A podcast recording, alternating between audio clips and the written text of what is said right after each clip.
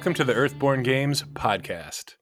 I'm your host, Anders Carlson, and joining me are the people behind your future favorite card game of all time, uh, Earthborne Rangers, the staff of Earthborne Games.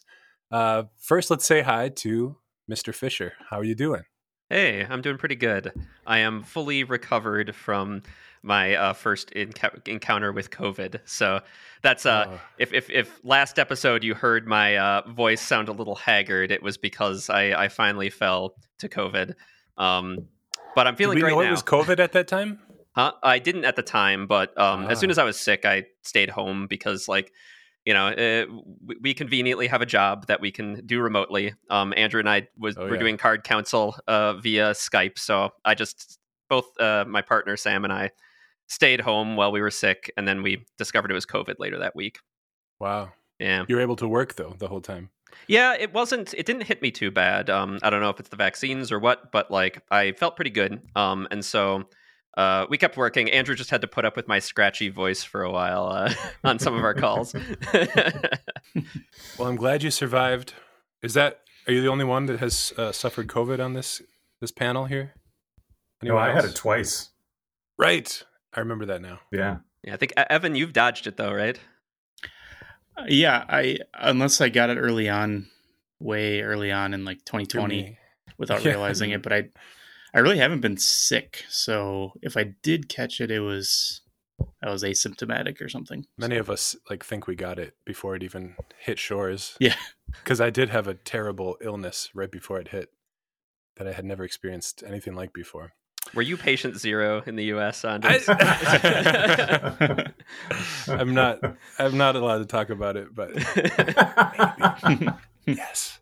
Um we're also joined with and by Evan Simonet. Hi, Hi. how are you doing? Good. How are you? Great. Baseball caps. We both got hats. That's in our show notes. Uh, Evan and Anders banter about the hats that they're wearing. Are- are- St. I- Paul Saints, huh? I yeah, I was gonna say Yep. like okay, oh, it's the Saints hat. I was gonna ask if your teams would would ever uh, be in conflict, but I don't think so because that's a Dodgers, right, Anders? That's a Dodgers, yeah. Yeah. For no particular reason. That'd be something to see, though. Oh man, wow! If only. Dodgers versus the St. Paul Saints. that, that might be a slaughter, I think. Are the Dodgers really good right now? I feel like I've heard they are. Well, I mean, aren't they in Did like win the World entirely different like? Oh you yeah, know- they're in the major leagues. Yeah, Yeah, exactly. the St. Paul Saints are you know they're owned by Bill Murray. Uh, there's like I remember seeing William Hung perform there. Remember that guy from American Idol? oh yeah. Yeah. It's that kind of thing. This, he was like a bad singer, and uh, I, Yeah, I he used to drink a forgot. I of beer. forgot that Bill Murray owns the St. Paul Saints. I don't know if he Mhm. does anymore. Does he still? Okay. He may. I don't know. Their new stadium looks amazing. I'd assume so, but yeah, I'm not sure. That's kind of one of the only reasons I ever went to a game is to try to spot him because he would show up sometimes. hmm And finally, Mr. Andrew Navarro. What what's what's new in your world? What do you want to talk about here in this Oh, cool, geez, man. There's cool so, moment of the show? so much going on. Uh, just, are you a Dodgers fan or, or you just have a hat? I'm a baseball fan, and just in general? I went to LA one time, and I liked it. and I liked it. And then there's uh, there's Karamo from Queer Eye. He wears LA hats all the time. Oh yeah. Okay. okay. All those three things factored in, and I just wanted a hat. So got I know that feeling. Most of my hats are just, I need a hat right now. Yeah, So that right. I buy a hat, whatever one's around. exactly. I was like, LA was cool. I liked LA. Yeah. People hate on it, but I had a good time there. Um, yeah. So today we've got an awesome show. We're going to continue our uh, top five games. I uh, I think I'm going to have to kind of wing this one. I have my list, but I, I don't know which one's going to fall into the fourth place, and uh, that'll be fun to talk about again.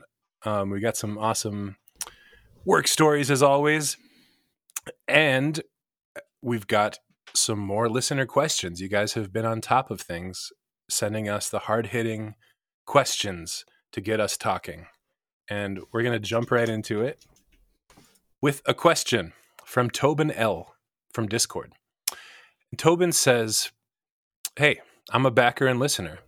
the question for your next Q&A. What is your greatest fear with respect to designing the game?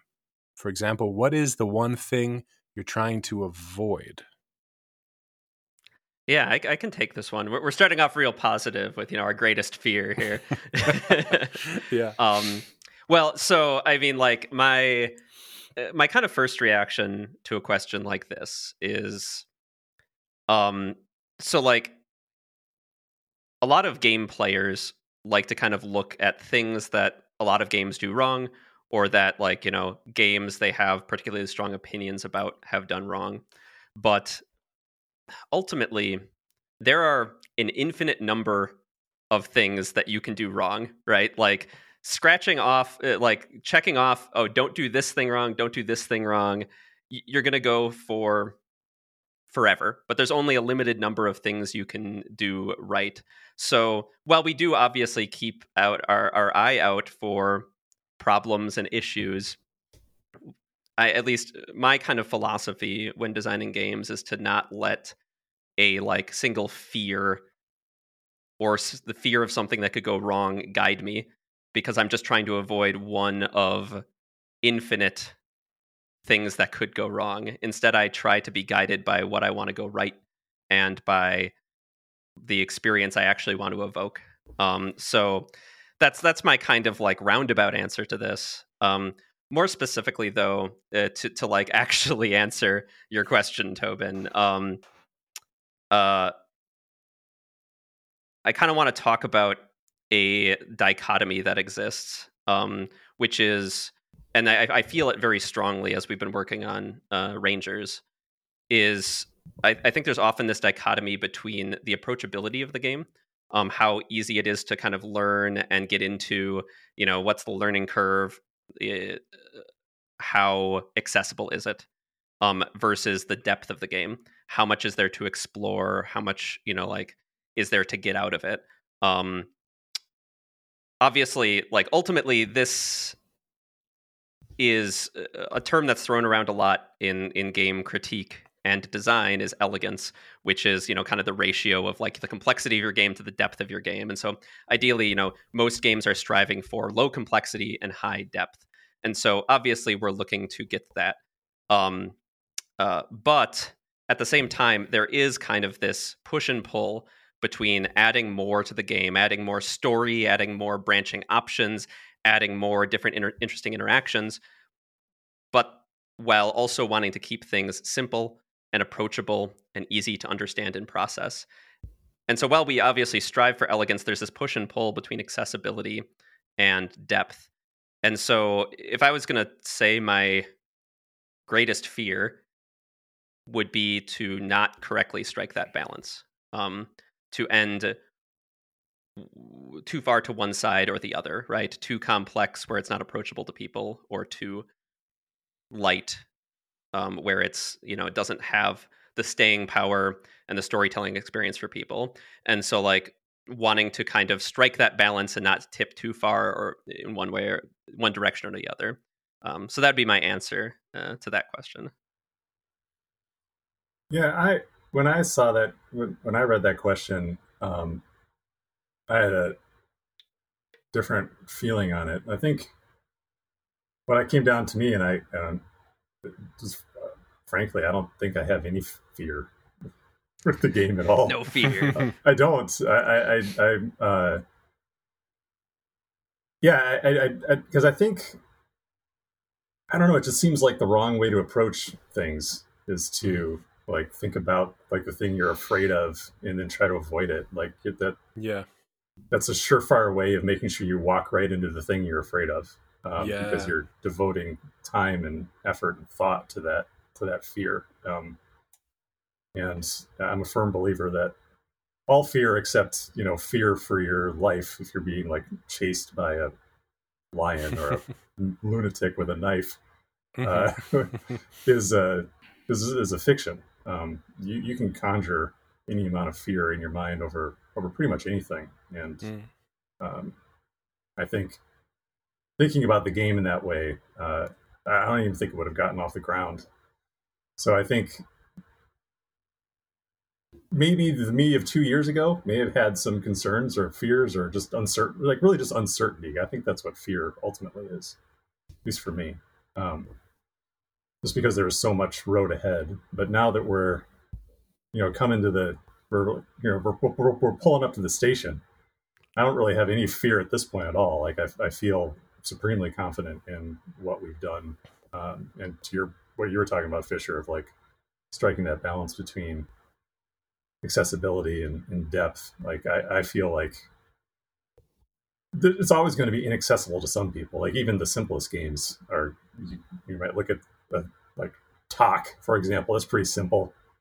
That uh, that game based on the name of the wind, or even uh, uh, chess is you know relatively simple game, mm-hmm. but you can the, if the wrong person approaches that game with the wrong state of mind, uh, they're not going to be able to understand really what's going on or um, like really enjoy it or engage with it in a meaningful way. So I feel like there's always going to be some people out there who are going to bounce off of our game. I think that's fine. Um, there's going to be people who are going to absolutely fall in love with our game, and that's to me the most important thing. Uh, is that that audience is out there, and uh, I know I know the game will find them, and I know they're going to love it. Uh, so I have I have I have no fears at, at this stage, for sure. Mm-hmm. Um, uh, maybe that's a, a cop out on that question, but uh, it's the truth. I believe you.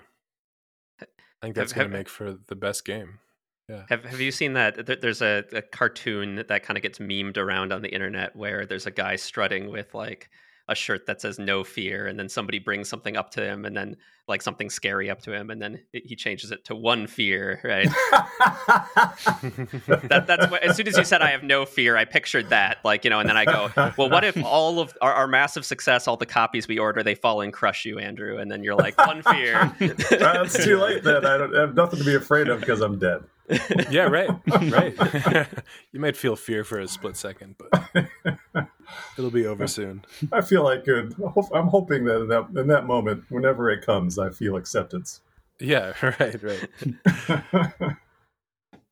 well, great question. When, those, when that pallet falls on me, as, as, foretold by that by that Roma woman I met on the road. Cool. Let's let's move on to our next question from from Quacks. Cax Sorry, sorry, QAX. Um, it's from YouTube, and it's uh, the the person asks, "Can you give a more direct example of you not following the style guide?" Always interested to see how the bread is buttered. Yeah, so I think this one is a follow up from something we were talking about last episode, which Andrew and I have been doing a um, a step we called card council, which uh, basically we are reviewing every single card in the game and uh, applying kind of a singular rules wording template to all of it. Um, and so, you know, we're, we kind of have a system for how we word different rules wordings. And uh, for most cards, we can apply that system, but some of them we kind of have to diverge from it for different specific reasons. So I think that's what Cax here quacks. Quite, what what do we determine? How do we? I, I, maybe that's a play on quacks. Maybe it's quacks. Yeah, it's a Q with no U, so I'm not sure. But uh, anyway, mm-hmm. so I think that's what uh, Cax Quacks is asking about here, which is just, um, uh, which is like, what does it look like when we decide to break templating? Because ideally, you know, uh, all of our rules uh, wordings would be templated exactly the same. Um, so uh, I, I, was talking about this with Andrew. I was like, well, what example am I going to give for this question? And um, a- Andrew brought up, you know, one of the things, you know, as soon as we break templating, once, that break kind of becomes a new system, right? So it, it suddenly becomes the template, right? Because some other cards may do a similar effect to that one card that broke it and then we go back to that card and that's the templating for that specific situation so very quickly our breaks when we break templating it quickly becomes uh, temp- our new templating. That being said I, I, felt like i had a couple interesting examples for you. I don't want to get too into the weeds so I'm not going to get into all the technicalities of how our wordings work, but uh, I, I, think a couple are kind of interesting. So, Um, for those of you who haven't seen kind of the game in action, some of our cards in the game have special tokens on them. Um, so we just have these kind of all-purpose tokens that can go on all sorts of cards to track any different number of things. Um, and when cards use these tokens, we give them those tokens on that card a specific thematic name. So on one card, it might be charges representing how much energy a piece of the technological device has on it. On another card, it might represent um, the neglect of a station that, that has fallen uh, in disrepair. There might be neglect tokens, or we just come up with fun different thematic names. Um, so our templating for tokens is to you know add a number of tokens, uh, discard a number of tokens. Um, so we always say like you know the, the, the, a number of tokens if we ever have to refer to it. Um, but then we got to a one of our later locations uh, is called the, the the sunken outpost, and it is outpost that is sinking into a swamp, and so it builds up water tokens representing water flooding into the the outpost. Um, and uh, uh, we uh, I apologize. I, I, think I might have been saying that we we add a, a, a, number of tokens, but we we'll just say the token's name. We won't actually say the word token after it. So it'll be like, you know, add the number of a neglect or the number of uh, charges, whatever, on here. Um, so with water, we were writing the the rules wording, and it was saying, you know, equal to the number of water on this. and it technically follows our guide, right? But because of how water is pluralized, it just kind of sounded bad, right? Like it reads weird. You read that sentence and you're like, that doesn't quite sound right. And so in this case, we decided to use the word amount instead, instead of number. And I know this might sound like a very silly diversion. You know, these are nearly synonymous. But this is the kind of thing we look at when we're trying to technically write this. We want to write it as consistently as possible. So this is a slight break, but it reads so much better to uh, do something equal to the num- the amount of water on this uh, location instead of the number of water on this location. Uh, so that's that's an example of a time that we kind of made a conscious choice to break away from style just for the readability of the card. Uh, I, and and then I, if, if, you'll indulge me, one more story. I think my other favorite one was today we were working on a card uh, called uh, the Green Guardian, and uh, I guess it, its actual thematic effect isn't super important, but we were looking at the challenge effects. These are those different little bars on our path cards that represent when the path cards kind of come alive and do their own thing. And we had to look at uh, the uh, the object in the game that the challenge effect was affecting. And so the rules wording on the card was uh, saying, uh, you know, what the challenge effect affects. And uh, it had effect and effect right after each other, following our normal templating. And you know, we'd read it, we'd be like, "Oh, that looks good," and then Andrew would try to read it out loud, and like, you know, we'd start tripping over our own words and stuff. So we ended up completely rewording that ability to avoid putting effect and effect directly next to each other. Uh, so we we slightly broke templating on that as well, just to avoid smashing those words right next to each other.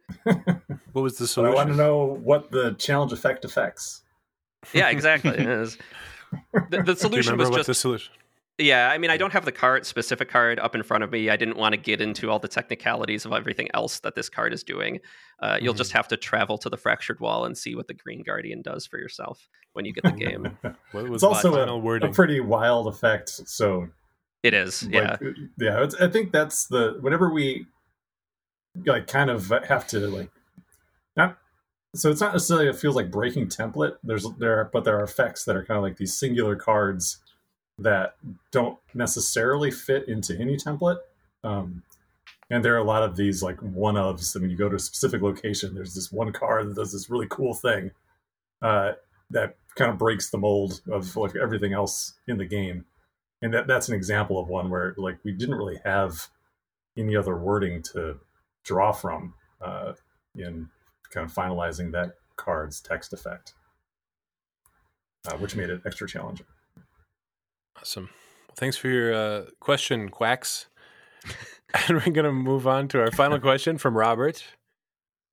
And Robert says, I know you have done the red, blue, and yellow color icons to help out with cognitive load during play, but will there also be player aids to further reduce this cognitive load? Also, what age and above would you recommend this game for? Yeah, I think that's a that's a good question. Um, so the red and blue and yellow color icons uh, that Rob Robert is referring to are challenge effects. Those are kind of what I was referencing earlier, which are these effects on our path cards that go off anytime you perform a test, you do something in the game. You're going to draw this challenge card, and it'll have an icon on it that will activate any challenge effects that match the icon on that card. And this kind of is how we represent creatures hunting each other you know the weather going off uh, any things outside of your control happening in the game are these effects. And uh, he's referencing how this reduces cognitive load. During the kickstarter i wrote a article um, about kind of cognitive load uh, so the amount of complexity and how we're trying to design the game to help players process that complexity while they play to make the game kind of simpler in execution.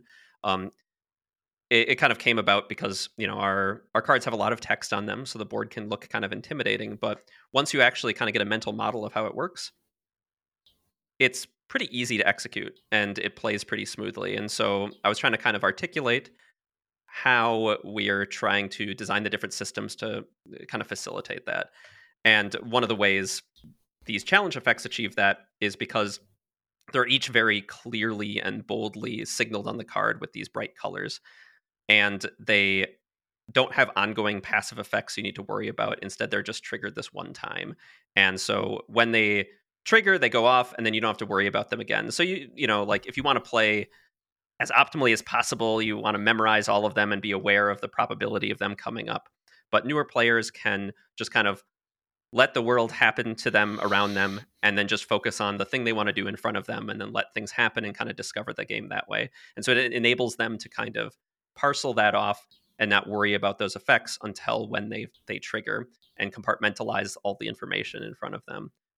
Uh, so Robert is asking. Uh, so with my big preamble explaining to people who might not uh, have some of the backstory that Robert is building on, Robert's a- asking, what else are we doing to uh, kind of achieve this and help people? Um, uh, s- sorry, guys. I know I'm kind of monopolizing our question time today. a lot of them are game design this week. Uh, yeah, right. um, uh, so uh, one of the the big things we're doing, uh, kind of building on this discussion of these challenge effects, is we're trying to minimize kind of ongoing passive effects. These being effects that are constantly true and constantly changing lots of things about the board. Uh, an example of one that we might have is um, uh, reduce the presence. This is a, a, value on our cards. Reduce the presence of all cards in this area by one, right? This is something that's always true, and you always have to remember every time you look at that value, you have to, you know, remember, oh, another card is reducing it by one. And so this can get very hard. Uh, it can really increase the cognitive load on players to have to remember, you know, one is easy, two gets a little tricky three, four, five different passive effects on the board. You all have to remember them all and do all the math to combine them all and figure out how they all layer. The cognitive load there can be pretty high. So we're trying to minimize effects like that. And we're instead working our design into triggered effects, effects that have specific timing windows that are very clearly marked next to the effect. Or, you know, with these challenge effects, it's very boldly shown with these bright colored bars and so it very clearly signals you need to worry about this text at this specific time. And the rest of the time, you can kind of let your eye pass over it and just worry about the other things. And so by kind of compartmentalizing all of our different, the design of the game, we're kind of hoping that players can just focus on one thing at a time. Um, so beyond just the challenge effects, we're doing that with most of our other design of the game, including like how the ranger cards work. Even the gear you equip most of the time isn't these ongoing passive effects, but instead it gives you boons that you can decide when to activate. Uh, the another big thing we're doing to kind of stage complexity and, and, and help players out is we're trying to kind of stage the complexity over the span of the campaign. So we start you off with a prologue experience um, that a- Andrew's written up, where you actually kind of can build your character and kind of slowly learn the different systems of the game and get cards kind of introduced to you. And then you enter into a first mission, which is kind of very simple and um, kind of holds your hand through uh, bringing you to different the different systems and kind of introduces these different parts of the game to you and then you know uh, we give you some time to explore the open world and only after that do we start giving you things with a little more urgency and think things with a little more stakes and bringing you down to, to areas of the valley with terrain that has more complex effects and more things going on and layering things on. And so the nature of our campaign and how our open world kind of unfolds for you is we're hoping to kind of ramp up the experience, starting with a more simple experience with only limited pieces and then layering things on so that you kind of build your mental model for what, you know, certain terrain types in the valley look like and then adding to that with new spins later in the game. So it's like, well, I know these different terrain types, but now I have to make these hard decisions about which direction of to go and which of these terrain types to use while I'm trying to complete this intense mission. And so by kind of layering this, we're hoping to kind of build mental models for you. So by the end of the game, you're doing things you couldn't hope to achieve when you first started out. Fantastic. Does anyone else want to put in some words? yeah, I mean, uh, oh, Evan, do you want to say anything? Oops, I'm. It's not my realm. just zoning out. uh, I like. I, I think you mentioned, you know, Fisher, that uh, um, you know, the, the, letting the world just kind of like do its thing. I think that's a uh, like a, a really big plus for this card game versus other games is that you can really if you wanted to. So like i think the uh, robert was asking maybe about player player aids too. Did he mention something like that in his, in his email? Yeah, player, player aids and uh, to further yeah. reduce yeah yeah so uh, as far as player aids go um, i think one of the biggest ones uh, is the uh, the common tests card which has the the tests that you can always do on um, various things in the environment. So you can always like traverse the location, you can traverse features, you can always connect with beings in play. Um, you, if a being's in play, you can also evade it and you can exhaust it. And then you have uh, an ability to remember your ranger training where you can go through your deck, um, yeah, a limited portion of your deck, and then draw a card into your hand. And by and large, you could get by just doing those things at the beginning. Like if you didn't want to worry about specific tests on cards or any of like the response triggers, even the challenge effects, you could just play with those uh, those common tests, get a lot of stuff done, draw challenge cards, see what happens, learn as you play what the various challenge effects do. Like I think one of the interesting things I've observed in demoing the game is that players who are really familiar with uh, with complex card games sometimes get bogged down in trying to, like you were saying, Fisher, like understand everything like yeah. Optimize. Optimize want to read every single challenge effect so they know like all the ins and outs before they even do anything. Um, and uh, it takes them a little bit while to get going but they eventually do get going. Whereas people who are new to this style of game, uh, just kind of jump in with the theme and just do stuff, and then see what happens. And uh, from what I've observed, uh, people who are who are new to card games or haven't had a lot of experience with them uh, tend to get on board with the systems a lot faster and easier because they're just not worried. They see text and things and like, ah, whatever. I'll just I'll go swim over here. That sounds cool. And then they go do that, and then stuff happens, and you know, uh, yeah, they learn learn that way. It's the role playing game half of our of our system, right? Yeah, allows yeah. them to just kind of like go experience the world. Totally. So I think you know, as far as you know, playing with kids, like I think uh, you, you know, you'll know you'll know your own kids and what their capabilities are, how what their tolerance is for reading and how what their patience is like, how long they want to sit down and play a game. Uh, so I I don't like age ranges because I I don't think anyone is uh, necessarily created like you, you don't reach an age threshold. It's like oh yeah now I finally have the ability to play this game. There's nothing in this game that's uh, like content wise is like inappropriate for kids or anything. Um, I think we, have done a pretty good job of uh, making a, a, relatively family friendly game. Uh, definitely by today's standards, I would say very family family friendly game. Uh, so from that perspective, I think you should feel comfortable with you know kids of any age. Um, but you're just going to have to judge for yourself, like how much reading they want to do. Where they get excited about a card, a handful of cards with cool text effects? Uh, I don't know, maybe. um, cool. But you can also, like, like I said, you can simplify the game. Though the game does allow for that. Like, if you really want to play a simplified version with your kids, you could. Like, you could. But I, you know, like I said, I wouldn't say yeah, kids should play simplified version. I don't believe that. Let them do what they want to do. Mm-hmm. Uh, but you could definitely play with you know just the energy, with the approach icons, with the with the common tests, and you could I think have a, pretty decent time uh, doing that. You might get a little little dry after a while, but it's definitely a way to to onboard new players for sure. Well, thank you everybody for your questions once again. Uh, reach out to us anywhere you can find us. We'll answer. We'll answer you. and that brings us to our next segment called Work Stories. And we're going to talk to Evan.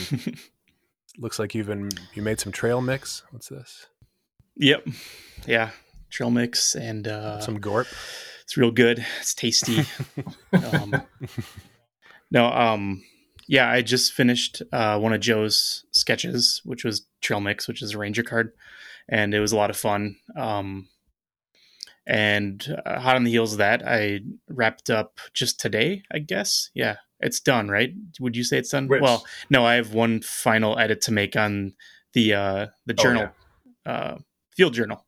So yeah, I um, I just did another worked on another one of Joe's sketches today, turned it into a, a finished piece of art for the game uh, field journal. It's pretty cool looking. Uh, Joe made a really cool sketch, and I did my best to make it look as cool as possible. Yeah, and you've told um, oh, go ahead, Anders. Yeah, I was going to just say, Evan. I remember you talking about how you work with Joe's art, and I, I, th- yep. I think you said that you sometimes just kind of keep the exact proportions and things, and just kind of draw over what he's already drawn, or yeah. So early on, when we started this process, we didn't really have uh it was just out of necessity we had to get content created for the kickstarter and it ended up working out really well but um, when we started doing it i would go over his sketch and refine it to a point where it made sense with me and i even i think i even wrote uh, contributed an article about talking about the creative process between the three of us uh, andrew joe and i and how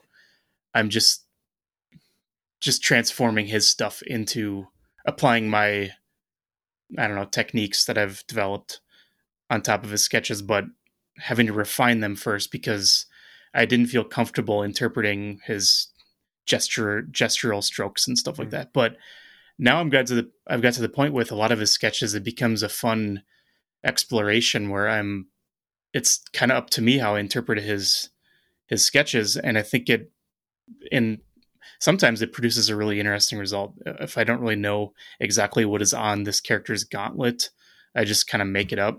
Um, and you know, I think the result is something that no one really plans for or expects, and I think that's just kind of a fun thing. Yeah. And if if that can, it's almost like um, in Star Wars. I think the same components that made up IG88 were, were also parts of the cantina uh, behind the bar in the cantina in A New Hope or something. It just kind of reminds me of that. Like it's you know these things become. I look forward to contributing things to the Earthborne world in an unexpected way. If and that in the way that's happening right now is just interpreting Joe's sketches um, into cool, weird mm-hmm. things. that's really fun. Hopefully, cool. Yeah. So, That's definitely cool. You should just you know, like describe it a little bit. I was going to say so which which either one? them, so that like people can build a Sure. Okay. Well, a- I'll, a I'll describe. Trail Mix. Yeah. Um, it's so when Andrew Fisher first saw the in progress Trail Mix, he thought it looked like the alien egg from from Aliens. I guess was there were there eggs in Alien Oh yeah. or was it just aliens? yeah, aliens? oh yeah. They they like Okay. land on the planet and then like they they enter the field of eggs and lean over one. Yeah. Okay. yeah. So pretty much Trail Mix looked like it was spewing out of one of those things turned on its side. Um, and the original sketch Joe created was this cool, like oversized pea pod thing that was being used as a container, like a natural container for um, this, you know, Earthborne variety of trail mix. Um, and then I ended up adding some things to it to try to make it not look so alien or whatever. Um, because there's some, the whole thing is sitting on a log, and I covered the log in like these like, clusters of moss and stuff, and the moss ended up looking like slime. So, Um, not sounding like it'll appetizing be- trail mix here. Evan. I know, Yeah, what I know. It's really funny. I wish I, I should, I should share it. Um, maybe, maybe it can be saved for an update. Yeah. something. But um, yeah. It, and as far as the trail mix goes, I had no, I have no idea what uh, Earthborne denizens of the valley eat. I just made a bunch of crazy looking things based on like the nuts and little bits that Joe sketched and made some made some of them interesting colors. and uh, I couldn't stop thinking about fuchsia and red, putting fuchsia and red together. And I really want to start doing that for a couple pieces. I don't know why. I just it's like a uh, I'm just being inspired by those two colors for some It's reason. spring, I don't know what after it all. is.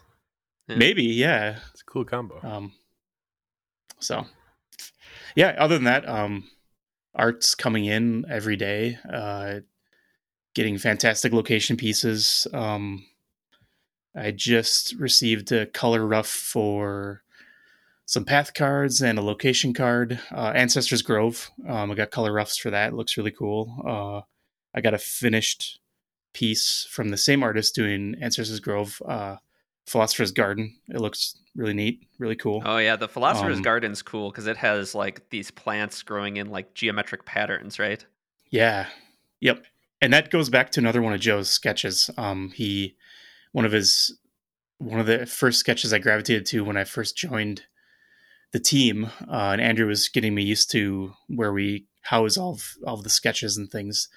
Um, I gravitated to a sketch called Neo Emergent Yeah, it was Emergent Or- Neoforest, I think, was the emergent ne- yeah yeah and uh, i at first didn't know what i was looking at uh, but anyways that that initial sketch made its way into ancestors grove so yeah some of the earliest conceptual sketches are manifesting into finished pieces so it's pretty fun to see that Oh yeah, and we used those sketches too when we were like creating concept concepting the locations in the first place.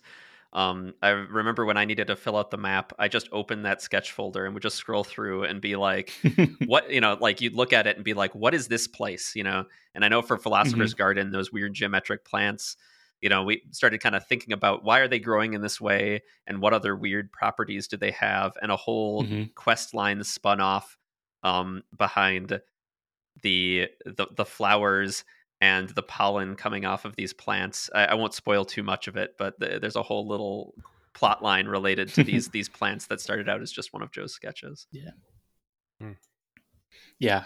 Um adding to that, uh another oh what was it?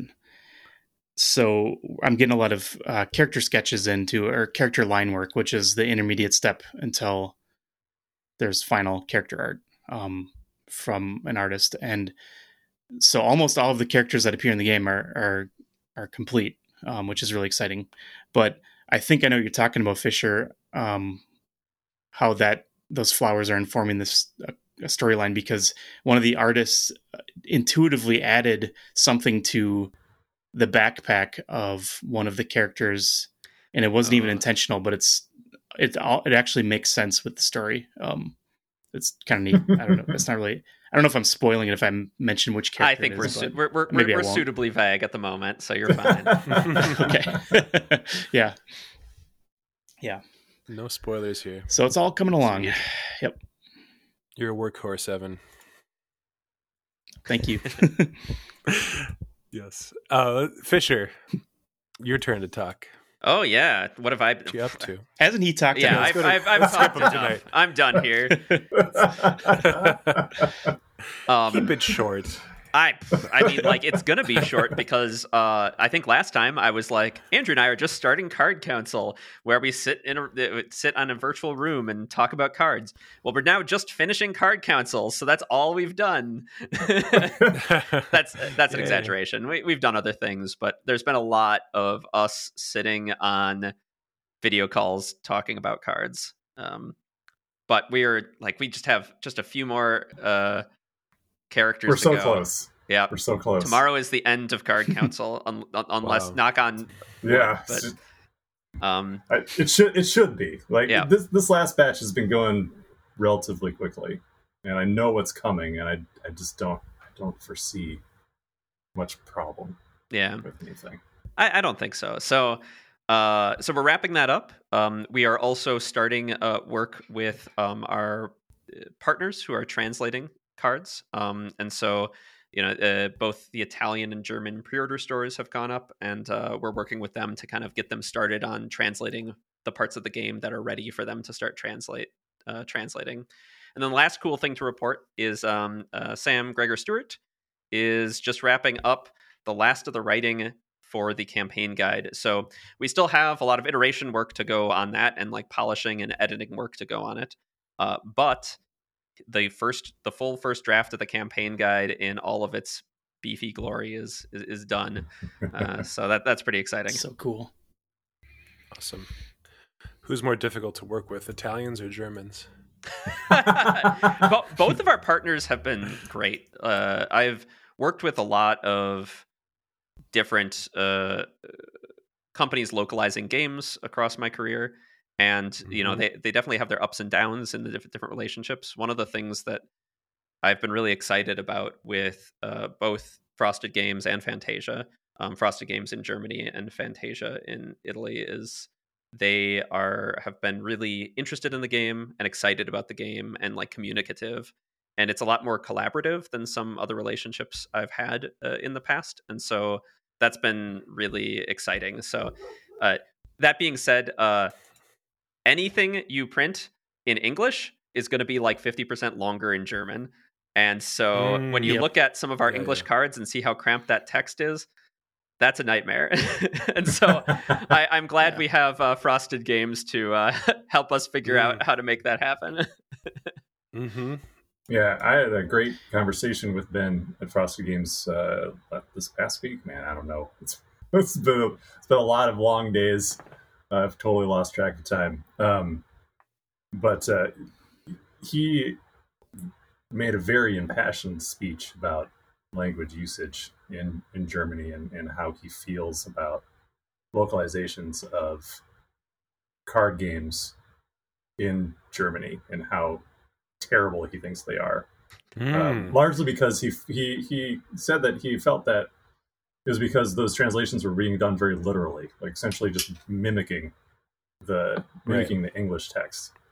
And uh, so you know he talked to me about the types of things he wants to do differently, and you know the being able the game being able to be uh, easily read aloud is an important thing for me. So I was initially I was kind of nervous about it, but then he gave me this really impassioned speech, and I was like, it totally turned me around. And I was like, you know, what do I know about how to write Yeah. things in German? I, I know nothing. So like, if he has opinions on how to do it better, then uh, you know, I'd be a, an idiot to tell him no. So right. uh, so yeah, he's he showed me a, a few of the a few example like localizations of some of the cards that we're they're showing as previews on their on their store, and uh, he came up with some really interesting creative solutions for how to do it. And so far, at least with the cards he has, the text hasn't gotten super small. Uh, and in most cases, it's the same size. Uh, Oh, cool. He's he's doing some interesting things visually though to help communicate the text ability that is very different from how we're presenting it in English, and um, Hmm. I'm uh, excited to see how it's how it's received. Um, but he's super into it, so I'm into it. That's awesome. That's interesting. Because sometimes you get a bad localization, a bad, you know, subtitles or something, and you, you think about the the creator that doesn't speak the language that it's been translated into. You have no way of knowing if it's well well written or you know if it's Mhm. screwed up. So I think that guy's speech, I- I would trust him if I were you. Yeah, I, all I can do is trust him. Same thing with Fantasia. I, I, I've, I've been really uh, impressed with them. Also, they're they're super enthusiastic about it. This is, I think, their their first. Earthborne Rangers is the first game they're publishing. They're a, a re, Hmm. they're a retailer over there, and want to get in on the publishing side. So this is a new adventure for them, and they're incredibly enthusiastic. Uh, and they're going to have some some uh, video content happening soon and then I think uh, Frosted Games too in the next few weeks. I think it's going to be doing some some content with uh, some German press. So Did uh, That's did they give exciting. did they give a speech though? no, they gave me a speech at the beginning when I first met them. When they first approached me, that Man, I just totally can't. won me over. It's so passionate, you know. Like uh, yeah, I have a lot of uh, uh, Italian uh, ancestry, so like it, that that kind of that fire and passion really speaks right, to me. right. So yeah, they Well- they came in they came in like guns blazing with the with the love, and it like won me over immediately. now I Uh, feel bad about asking you to pick favorites. They sound they both sound great. they are both they are both great, and hopefully we'll get more additional more great partners. Um, we're uh, we're we're it, it's it seems likely, but yeah, I, I don't know yet for sure. We'll see. But but but to any of you f- future potential partners who are listening, we do expect impassioned speeches. It is required. yeah, they'll go a long way with me anyway. I'm a sucker Yeah, for 'em. Delivered to one man, yeah. Uh, should we move on to Andrew? Andrew Navarro, do you want to check in with us here? Yeah. need know so what yeah, as. Fish, yeah. So as Fisher mentioned, you know, we're we're doing a lot of card council, and um, yeah, card council. I think we mentioned last time, card council is a thing that FFG. Uh, I don't know who came up with that name. It sounds like a Christian Petersen invention. Um, yeah, I don't remember the the source. but uh, uh, yeah, so we've just we've just we're just carrying on the tradition, um, and that's it's been a lot of fun. But yeah, yeah, Fisher and I have been on calls like five hours a day for the past like week, two weeks, yeah, almost. you, are you sick of me yet? No, never, never. Never. I thought you were getting a little sick of me a couple days ago, uh, but I feel, I feel like we got we got through, through got through it just fine. oh, you know, you get video call fatigue after so many days of this. you know. Yeah, absolutely. I'm I'm kind of sick of card council because it's hard to get hold of Andrew with all my all my art It's, questions. it's almost Yeah. over, Evan. yeah, I know. It's like it's a really important thing to do. So like I, I know I need to spend time doing it. Um, but yeah, it has made other things kind of like shoved to the side uh, because I can only work so many hours a day, and um, you know sometimes I work relatively late. But I don't know. At the end of the night, like last night, I was like sending out artist contracts, and I was I woke up in the morning. I was like, man, I hope I didn't make any mistakes on those. I was like totally out of juice by you know 10, 30 11 at night. Um, yeah. yeah, but uh, the other thing I've been trying to do is get the pre-order store ready because you know, as as you know, as you know, Fisher mentioned, like the pre-order stores for Italian and German are up, and there, we don't have one up for English yet, and uh, that was definitely not by design. Uh, the hope was to have it up at the same time that the Italian and German um, stores went up, but that's been really challenge. It's been a really challenging thing for me. This is all like part of part of the industry and part of the business that is completely new to me. So all this stuff I'm just you know learning as I go, talking to people, getting advice, uh, trying to do the best I can. And it started off. I was planning on launching our pre-order store in January, but then I had the thoughts. Oh wait, I need to make sure to that Frosted Games and Fantasia are able to do it. Say they're they're not going to want me to launch my pre-order store before their pre-order store launches. We need to coordinate. So then I coordinated with them on that. And, you know, pick the date. We were going to do it uh, like right around Earth Day. That's a fun thing. Um, and then had then we got all their all the assets they needed, um, and you know that that took a long time uh, just because you know, I have other things going on. Um, but they got all their stuff ready. Their stores look awesome. Uh, Fantasia's site in particular is fantastic. Uh, it's like a dedicated, almost completely dedicated site to, to Earthborne Rangers. Pretty awesome. Um, so they got all their stuff ready. But then, as we were preparing to, as I was like going through my mental checklist of all the things I needed to do for the pre-order store, uh, I really started feeling like I need to make sure that shipping prices are finalized before we launch this thing. Um, and shipping is something that during the Kickstarter I didn't charge anybody shipping, and I said we're going to charge shipping later, like nearer to fulfillment, just to make sure that the price is fair and accurate. Um, because uh, for your edification, Anders, at that time, because of mm-hmm. COVID, uh, you know, supply chain stuff's all messed up. Freight, international freight is all jacked up. And there are lots of instances where Kickstarter creators were just getting raked over the coals with freight charges from mm. China, uh, like just going up just astronomically. It, it, ended up being, you know, some like four, five, six times more to get their game across the ocean than they had initially planned. Um, so they were forced to either, you know, go back to the backers and say, "Hey, we need more money. Sorry," uh, or uh, just eating it, eating it, and then, you know, I don't know how many people can afford to do that uh, and still survive. So um, obviously, we couldn't do that, but we also had the benefit of not planning on using ocean freight because we wanted to manufacture in the states and in Europe, where the game was being, you know, delivered. Uh, so it's not as high stakes for me to not charge shipping, but shipping just driving around that price has also gone up, and um, so I wanted to make sure we were, you know, I wasn't charging, you know, twenty summer of 2021 rates when it came to, you know, fall of 2022, because uh, I, you know, we don't have that much money to spare. Um, so a mistake like a horrible mistake like that could, you know, be the difference between life or death for, for our company if uh, if if we don't have enough money to pay for shipping because mm-hmm. it's it's it's it's really expensive.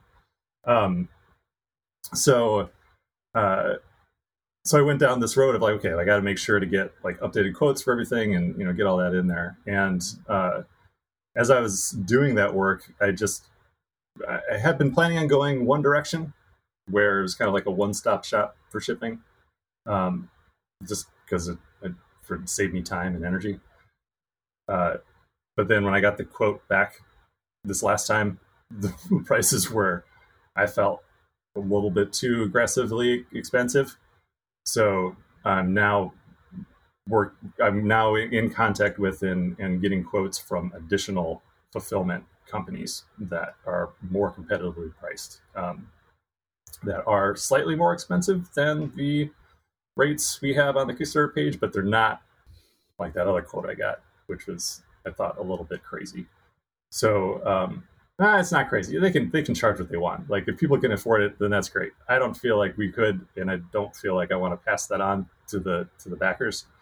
So um, so that's the thing that's holding up the pre-order store right now is that I, I want to make sure that the shipping's done. And so so as soon as we get those shipping prices, we'll not only be able to put those in the pre-order store, but then I'll be able to communicate to the backers what the shipping prices are, and then uh, everyone can rest and know that I'm not going to like hammer them for a billion dollars of shipping. Which I've learned, you know, in conversation with a couple people, uh, where some of this trepidation comes from. Because uh, I was in a meeting today, and uh, the person I was meeting with was telling me the experience, experience they had with a Kickstarter where um, they were charged, you know, they backed the thing. It was like, I don't know, 80, 80 bucks, maybe 70 bucks, something like that.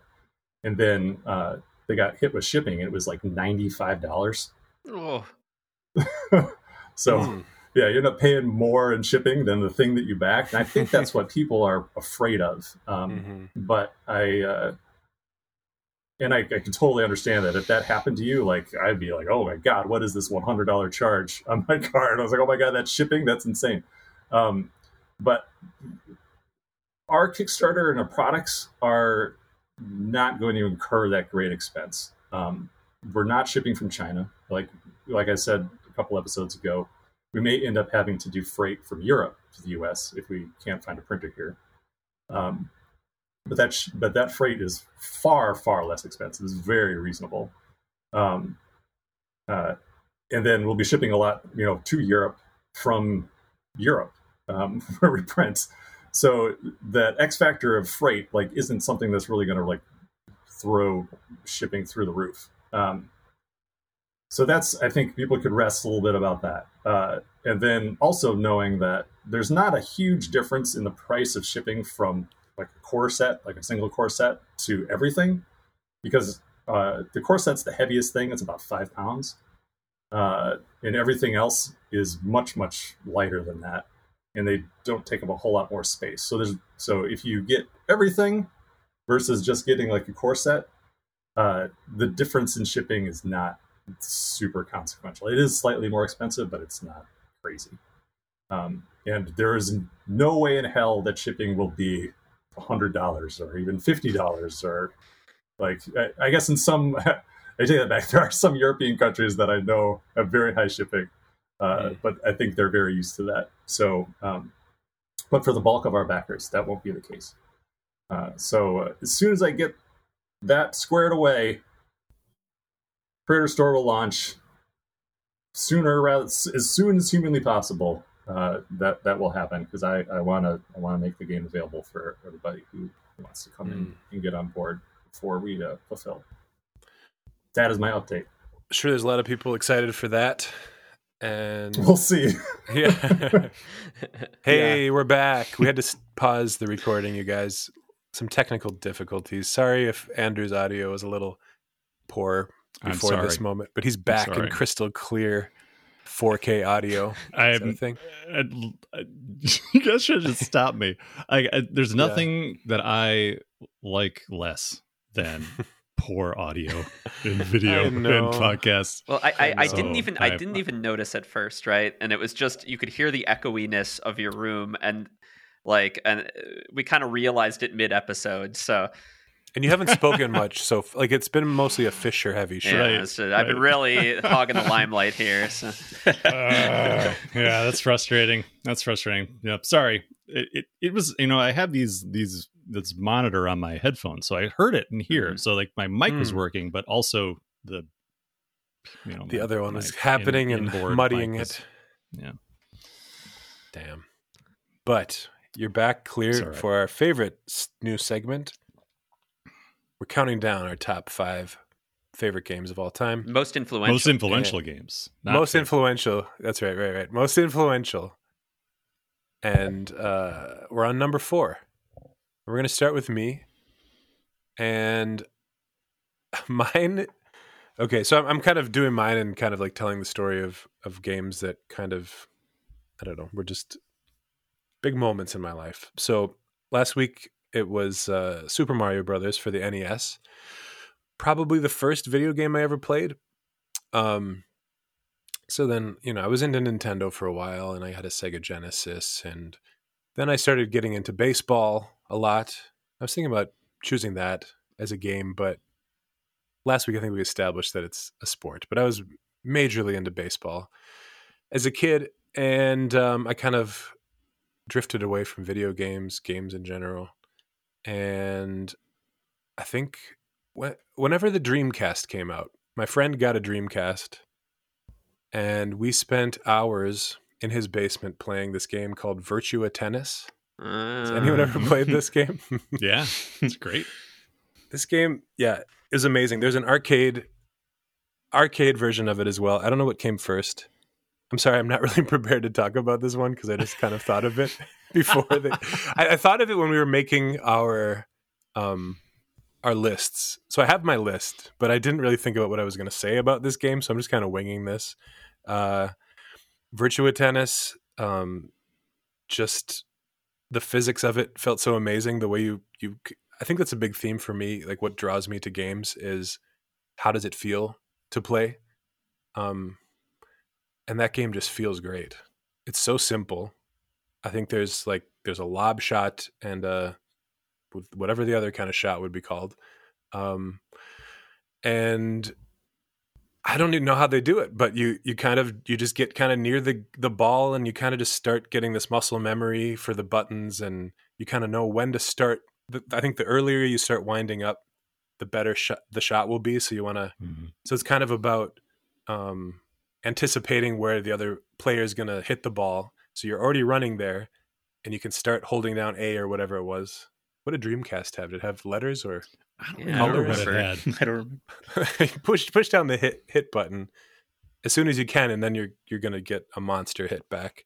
And that playing that game in the basement with that friend, along with uh, Sega Hockey '94, those two mm. games mm. are just like the multiplayer, um, like my childhood multiplayer uh, epitome of of gaming for me. Um, what the hell was that sentence? But uh, my it's just it's just a, a big uh, memory for me, and I love Virtua Tennis. And then I grew to love Real Tennis, which is another amazing game, just tennis.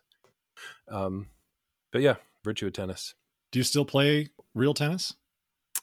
Uh, not not recently, but I would love to keep to pick it up again. Yeah. How about you? I'm terrible at tennis and baseball. I'm I'm not very good in golf. I'm not very good with things that I need to hit. Like yeah, I want to be able to control it directly. So mm-hmm. like I enjoyed I enjoyed darts. Yeah. Uh, I like disc I like disc golf. Bowling, I'm not good at bowling.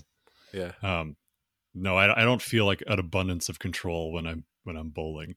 Yeah, but so I do hitting... have tr- I do have trouble with with with rackets. Uh, rackets in particular, mm. I have a mm. lot of trouble with. Um, but I've tried tennis.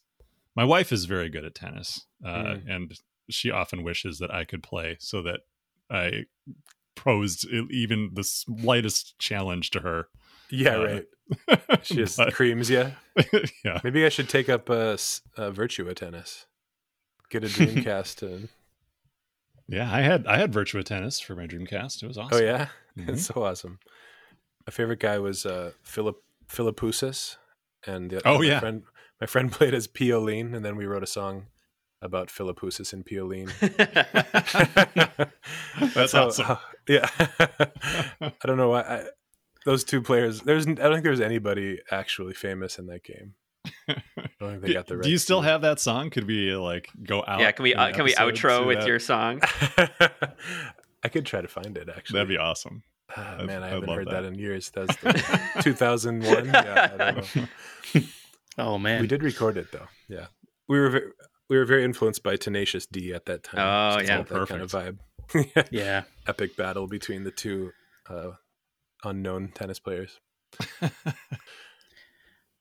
I for tennis, I, I played tennis a little bit. I was never very good at it. Um, same reason as I'm as you, Andrew. I don't. I'm not good at swinging an, an implement at mm-hmm. something. With bowling, it's like tennis. I just throw it as hard as I can, but it works better in bowling. Yeah. Than it does in no, tennis because if you just try to cream the th- the ball in tennis, just doesn't out of the court. And, out of the court. Yep and yeah, I think my my list is is like it's it's taking us to later in life is when I really fell in love with games. Maybe the past five years or so, and that was just a, just a blip where I, I, I it piqued my interest again, and I started to get into games a little more, and then it dipped back, and then I mm-hmm. it's like I'm I'm into music now, you know, this or that. So well, you wrote a stay tuned. You, you wrote a song about it, so it clearly impacted your life deeply enough to to exactly. write a song about. Friendship, like my fr- my my friendship with that friend that I played with, and and writing songs with him, that was a big you know centerpiece for that. And uh, yeah, stay tuned to see what the game was that that really really sucked me back into games in later later episodes. Ooh, what's it gonna be? a narrative that's yeah. unfolding. I'm a storyteller, man. Um, Evan, what's your number four game? So uh, this is number four. It it almost could be higher up there, but um, yeah, it, it, this is number four because it was a gateway into board gaming for me. Because up until up until I started working for FFG and the years that led up to that, I was my experience was Monopoly and you know there are the basic uh, like supermarket board games you can buy. But I ended up playing Hero Quest um, when I was like 14 with some friends, and we weren't even really playing it correctly because we all had come from playing Monopoly and Sorry and stuff like that. So, but the idea that there was a story that you could follow that unfolded over 14 quests, and there was downtime in between where you could purchase equipment and each player had their own strengths and weaknesses um it really like sparked some interest in in not just hobby gaming but also just hobby game development for fun because immediately after I completed Hero Quest as the the dungeon whatever dungeon master game master whatever um, I started my the people that I introduced the game to loved it so much that I I didn't know what else there was. There was Descent and other dungeon delving games at the time, but I just decided to like make my own quests. Um, and I had this whole idea where the heroes, the next quest would be on an island and they would travel in between locations, in between dungeons, and there would be a chance for a random encounter, which be take place on a much smaller little battle map or whatever. Um, so it just really generated all these ideas and that informed my creative interests with with board games and what ultimately led to my my first job in the industry as a graphic designer at uh, FFG. So, uh, Hero Quest really like springboarded everything for me, and I I still play it. Uh, my wife and I played uh, Hero Quest through COVID, the lockdown, and early or in 2020, and we completed it and yeah, she really loved it. She created this.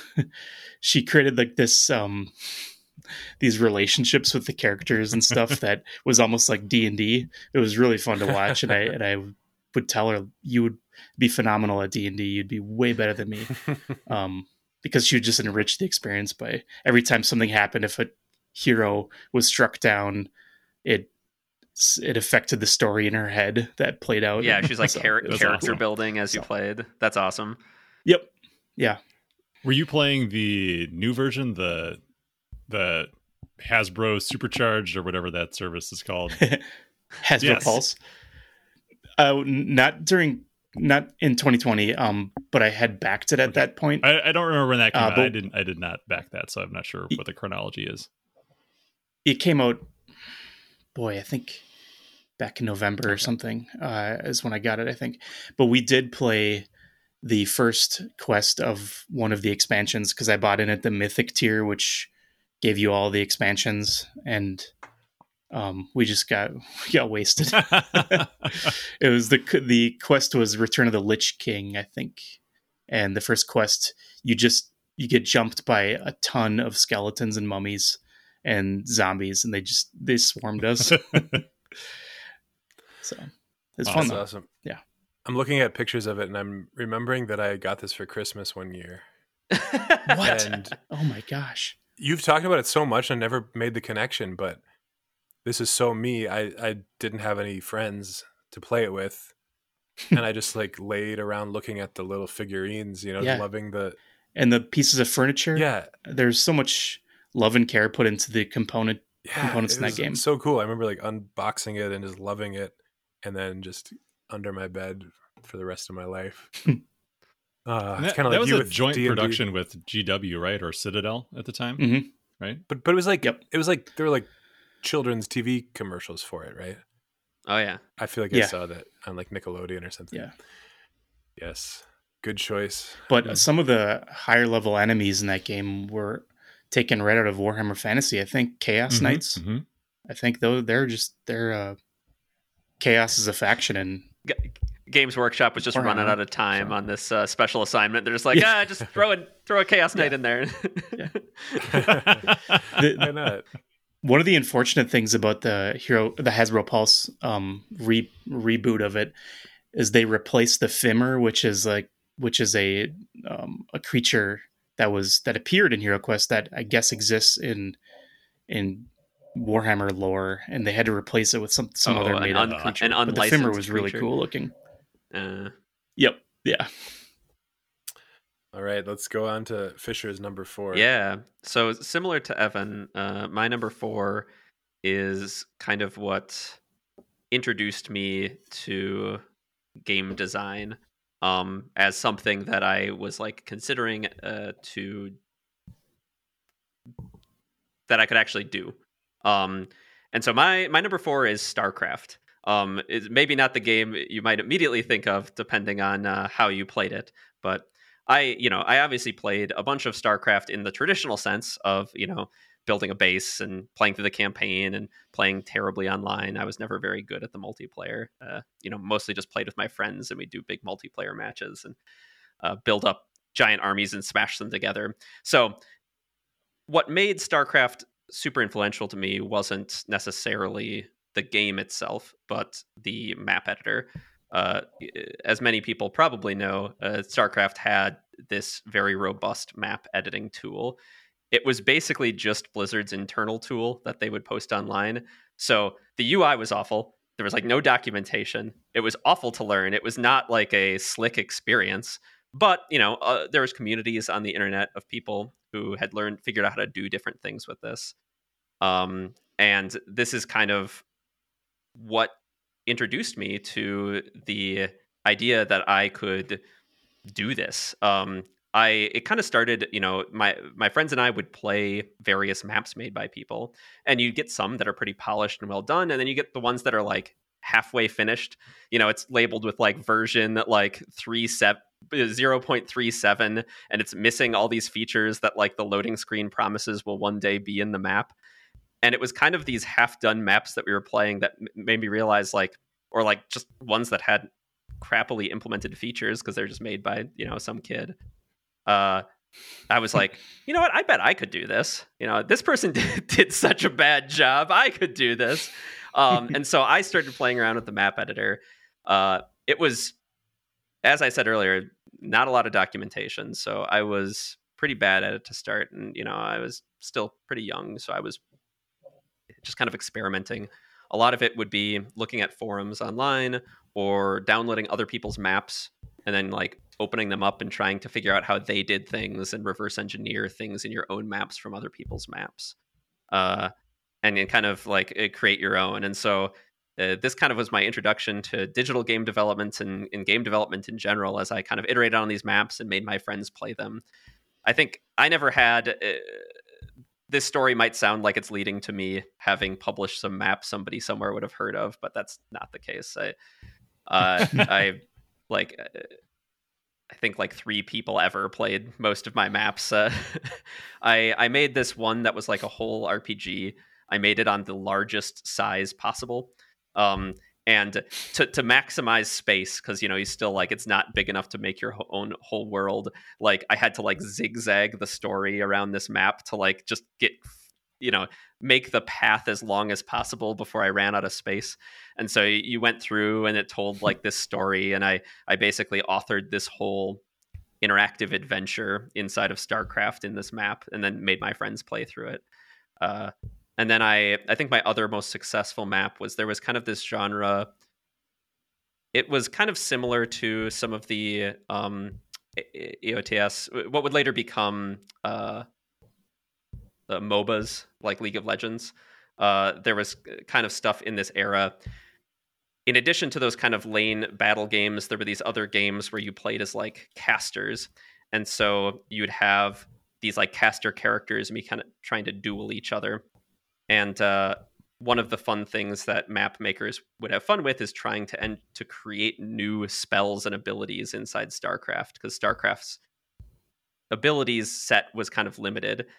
And so you try to kind of use the tools at your disposal to kind of make big dramatic magic spells. So for example, like uh my one of my wizard spells that I created was this fireball and you you shoot it out and then based on where it impacts, there wasn't like a fireball effect really, but you could spawn fire bats, which are this uh, um, this Terran unit, this this human unit that mm-hmm. has all mm-hmm. these uh, chemical tanks on them. So when they die, they explode into a big fireball. And so I would spawn like six fire bats and then immediately kill them to create their death effect for my fireball spell. And it was just kind of like, you know, janky stuff like that to kind of uh, uh, create spells that StarCraft couldn't do itself. Uh, it, just playing around with that was some of my original game uh, design and development. So that, that StarCraft is number four for me. Awesome. That's awesome. You reminded me. Uh, I used to do that with Command and Conquer oh, Red yeah. Alert. I would build a lot of skirmish levels. Me and my friend would play late at night over the modem.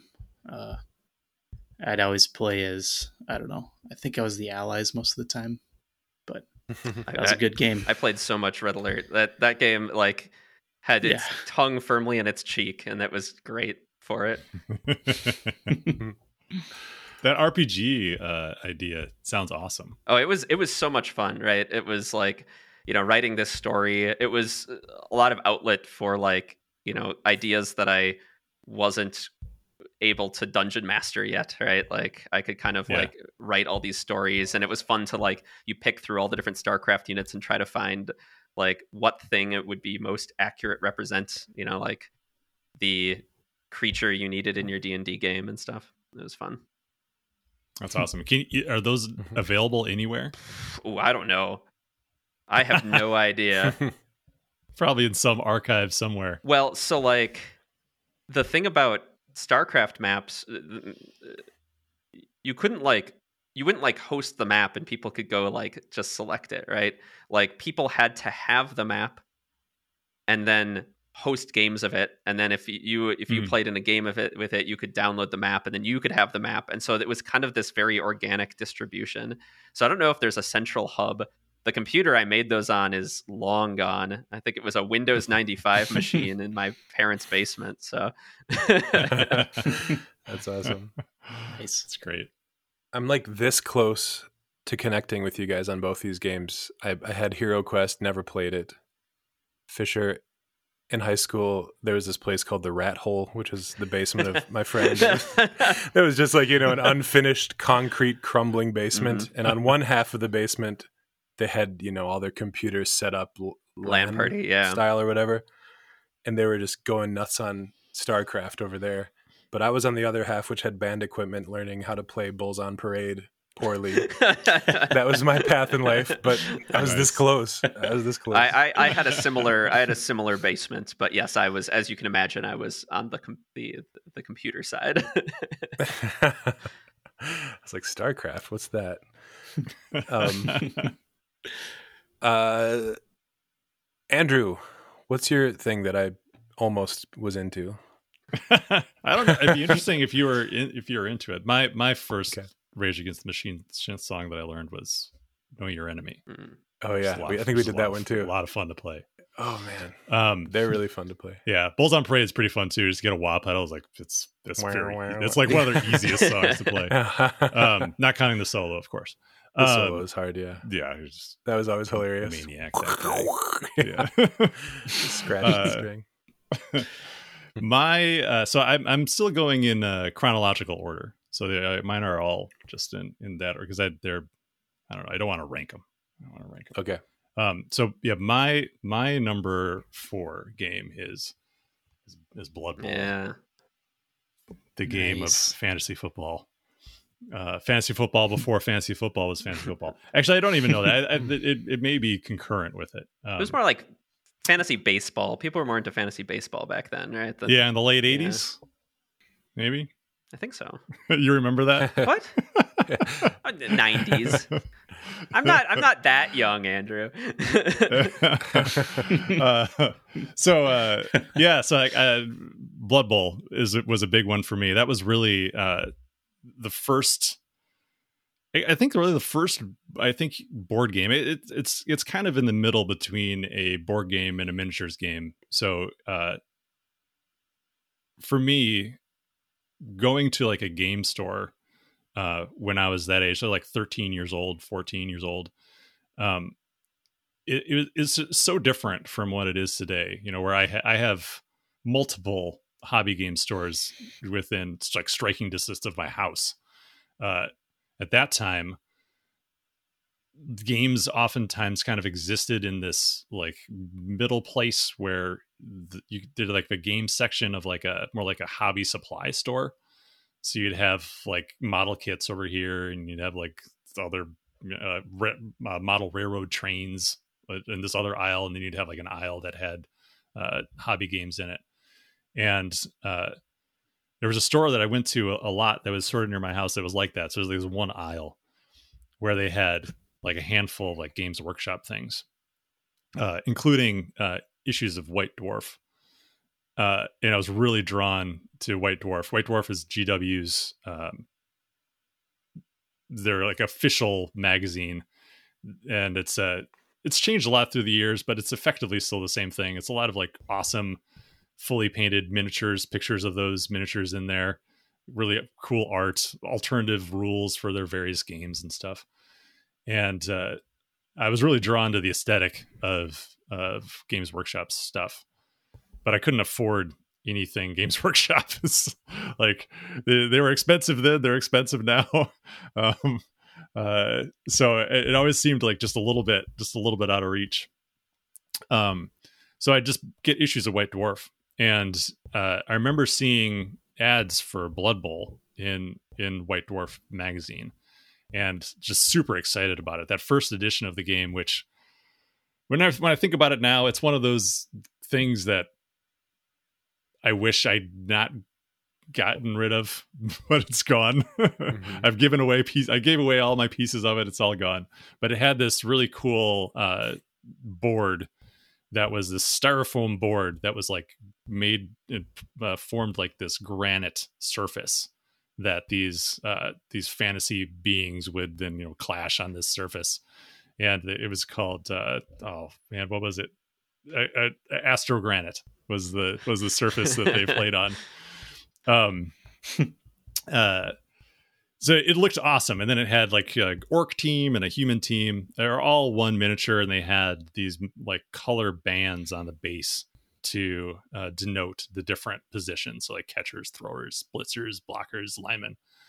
Um, and it just looks so cool. And I, uh, you know, as as a football fan, and I was a fantasy fan, I was like, oh, this is perfect. And it didn't have very many miniatures, so like each team was, uh, you know, effectively like twelve. You could build it up to like sixteen miniatures. Uh, I guess they're all the all the teams at that time were sixteen. Um, but it was a it felt, it felt like an approachable way to get into miniatures without having to you know buy like a full yeah hundreds yeah. Yeah uh so anyway it's a it, it, i was super excited about it but no one i had no way to get it. It wasn't it didn't exist anywhere that i knew near me. I wasn't sure where to go. Uh there was like another there was another game store that i knew of that was like way out in the middle of nowhere least from my kid brain. Um, that was this like weird little house that's kind of uh, this cut the the convergence of a couple streets, and it had a it was just kind of hanging out by itself, and it had it was just festooned with games like all over when you walked in there. It was like you were walking into a guy's house and he just had games all over that he was also selling. And then there was like a curtained area in the back where they had like high backed like leather chairs and a bunch of shit all around where they would, you know, do uh, game sessions and uh, for role playing and stuff. Uh, but those guys didn't have wow. it. Um, yeah, there are all these like weird little like hole in the wall places that I would find um, that, uh, later after I ended up buying Blood Bowl. So Blood Bowl, I finally got a copy. I was I was uh, in Toronto with uh, my family, um, and I was there. Uh, was I, I think I might have been there with Joe. I might have been there with Joe. I had a friend with me. I'm pretty sure it was him. Um, and uh, I was just exploring, just like walking around Toronto while my brother was playing his uh, in his soccer tournament, and I was like a few blocks away from the hotel. And uh, like one of the things I'd used, I'd, I'd always do whenever I go to a town is I'd look up in the phone book, if you remember those. And, oh yeah. Uh, I would find a uh, a game store or a comic book store that was nearby, and I'd like beg my parents to take me. Um, so this one was only like a few blocks away from the hotel. So I was asking, hey, "Mom, can I go? You know, to the yeah, it's fine." So uh, went to the game store, went in there, I looked up.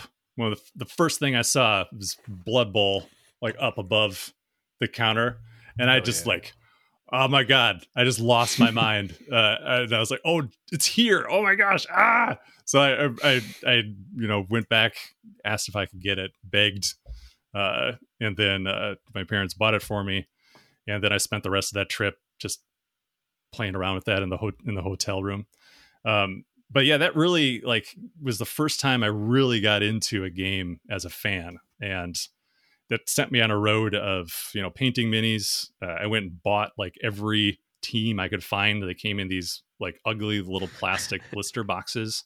And they're all pewter, um, and it came with like 16 miniatures. But I'd I'd I'd be, I call around to all the weird little hole in the wall stores to see what I could get, uh, and I just bought whatever I could find. So I got like a dark elf team, a dwarf team. Um, I got like some Skaven. Uh, the Skaven were my were my big my big team. Um, and uh, so I ended up getting all these teams and then painting most of them myself, and then just kind of recruiting friends to play with me, and then made a league that we played for a couple of years in high school. And uh, I would keep track of stats, and I'd like print. I'd every, time we'd meet, I'd I'd create a little like newsletter for what happened that week, and I'd write little stories about each game and the stats and I'd do illustrations like there were pictures from the game. Oh dang, that uh, is that's highest Highlights. Yeah, production value awesome. uh, gaming group I've ever heard. eh. Yeah, well, you know, I was super into it. I was super into it. I was the most. I was the person who was the most into it. So it only lasted a couple of years, and then it was then it was done. Um, Yeah. but uh, yeah, I love. I I think that game's awesome. I still really enjoy it. I've I've I've bought every edition they've published.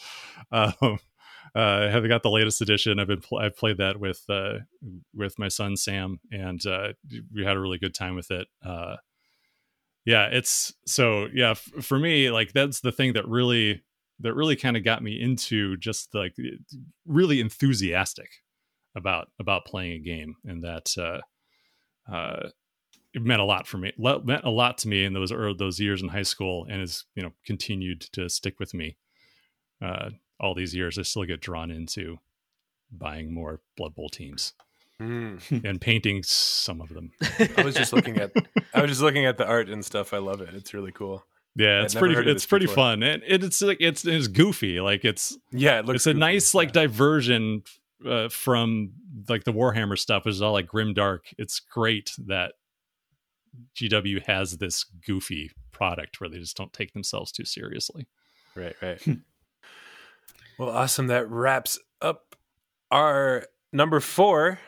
Um, I'm excited to hear about the number threes. Those are all awesome picks. You guys, can we do a, a, a speed round of what we're we're playing, or just some, yeah, we can do like, speed round. Let's do speed round. I'll go first. Um, I've been trying out some games on Xbox Game Pass, and I, I tried Hitman Three Hmm. because Fisher was talking about Hitman, and it's really cool so far. Um, I tried Tunic, which is a new game, kind of Zelda inspired, little fox. Uh, that seems really cool Mm. so far. Um, but mostly, I'm I'm in that mode where I just want to play one game because I tried to play other stuff, and I, I just want to go play the other game and it's still the binding of isaac the game is just very deep and it just it's like gambling it's just like let's see what see what i get this time nice. and it uh takes my mind off of stuff and i can just get absorbed for like an hour so that's me. Oh also this is kind of a funny one. I went to hub hobby and with my daughter and uh, she picked out a little bouncy ball and i love this little bouncy ball and i i've just been walking around the neighborhood bouncing the ball. That's really Wait, that. you- you- that's probably my favorite stress relieving activity. Like when you're bouncing that ball you can't worry about anything. It, it requires like just enough focus to keep it from bouncing into the street. Try it. Just walk around bouncing a ball. hang on, That's y- awesome. Y- Have you tried You ball? said your daughter picked this out. Did you steal her bouncy ball? no no no no I, I i purchased it for for her or for, for you? oh, I stole it from her. Yes, yes, yes, yes. I stole her ball from her. That's right. That's right. I, I see what you're saying. Now. Yeah, it's a cool ball. It's a spizzy. It's called a spizzy. Hmm. When you spin it, it looks like uh, like a hypnotist thing. Anyway, uh, Evan, what are you playing, or what are you doing? What's fun for you? Um, nothing.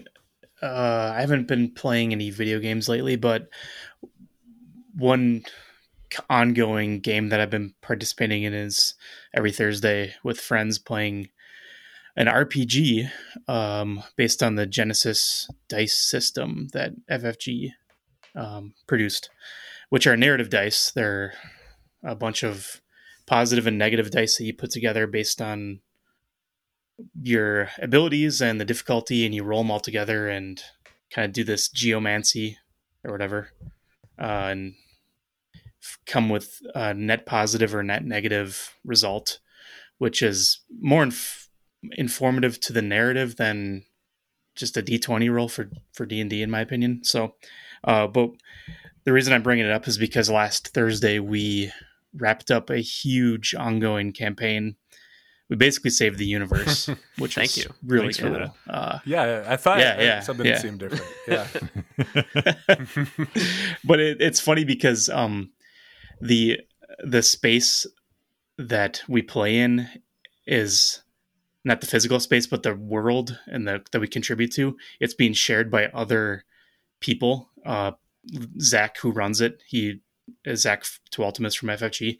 He has friends in LA that will participate um, some weeks, and if we're in the same area geographically in the game, we may like come across the the traces of previous or other characters' interactions. Um, and one really notable time that happened, Zach was he this is a few years ago probably five years ago he said hey would you guys like to have a joint uh like role playing session with my la group. They're in town visiting. And we're like sure yeah that's great. Um and our story we've been chasing this elusive character named jonas turbine across the wasteland. It's a great name. And we could never find him. Well it turns out uh, jonas turbine is another player character. So we were never going to capture him until we were in the same room as the guy who was playing him. And it basically turned into a big throwdown between Oh wow. two groups. It was like a player versus player session. And we lost a party member, I think. And anyways, that happened years ago. But we, th- this is an ongoing story, and we have new characters because we either rolled up new ones or lost them but it's it was pretty satisfying and pretty wild. And if uh, no one really known, well, Andrew and Andrew Fisher, you know Zach, he you know crazy of a storyteller yeah. he is. He really injects some wildness into his his game sessions. I, so. I, I, think I can safely say that Zach might be the most wildly creative person I have ever met. He, it, it is it's incredible, like, and it's funny because you know he he like per, his career at FFG, he wasn't doing actual game design. He was running playtesting, but he would just be this font of inspiration and creativity. The guy has so yeah. much creative energy. It's wild. And he's so enthusiastic oh, yeah. about everything. Oh man. Um I will say that one last thing about his uh an NPC helped us save the universe and it was basically a flying vampire rabbit with horns.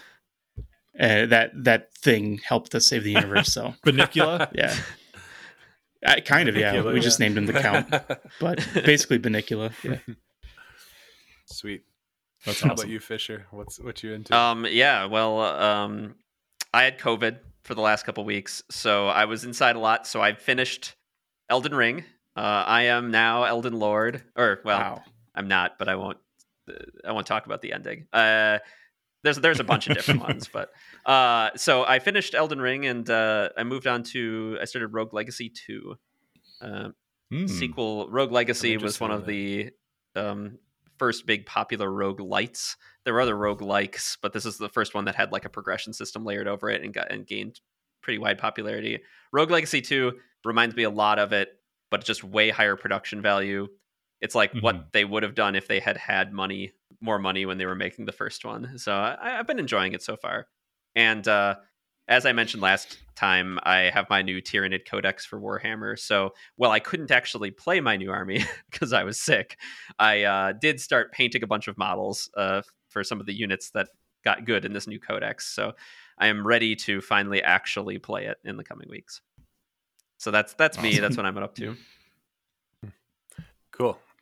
Andrew, what are you into? Uh, I've been watching the NBA playoffs. I've been enjoying that as I I've been working.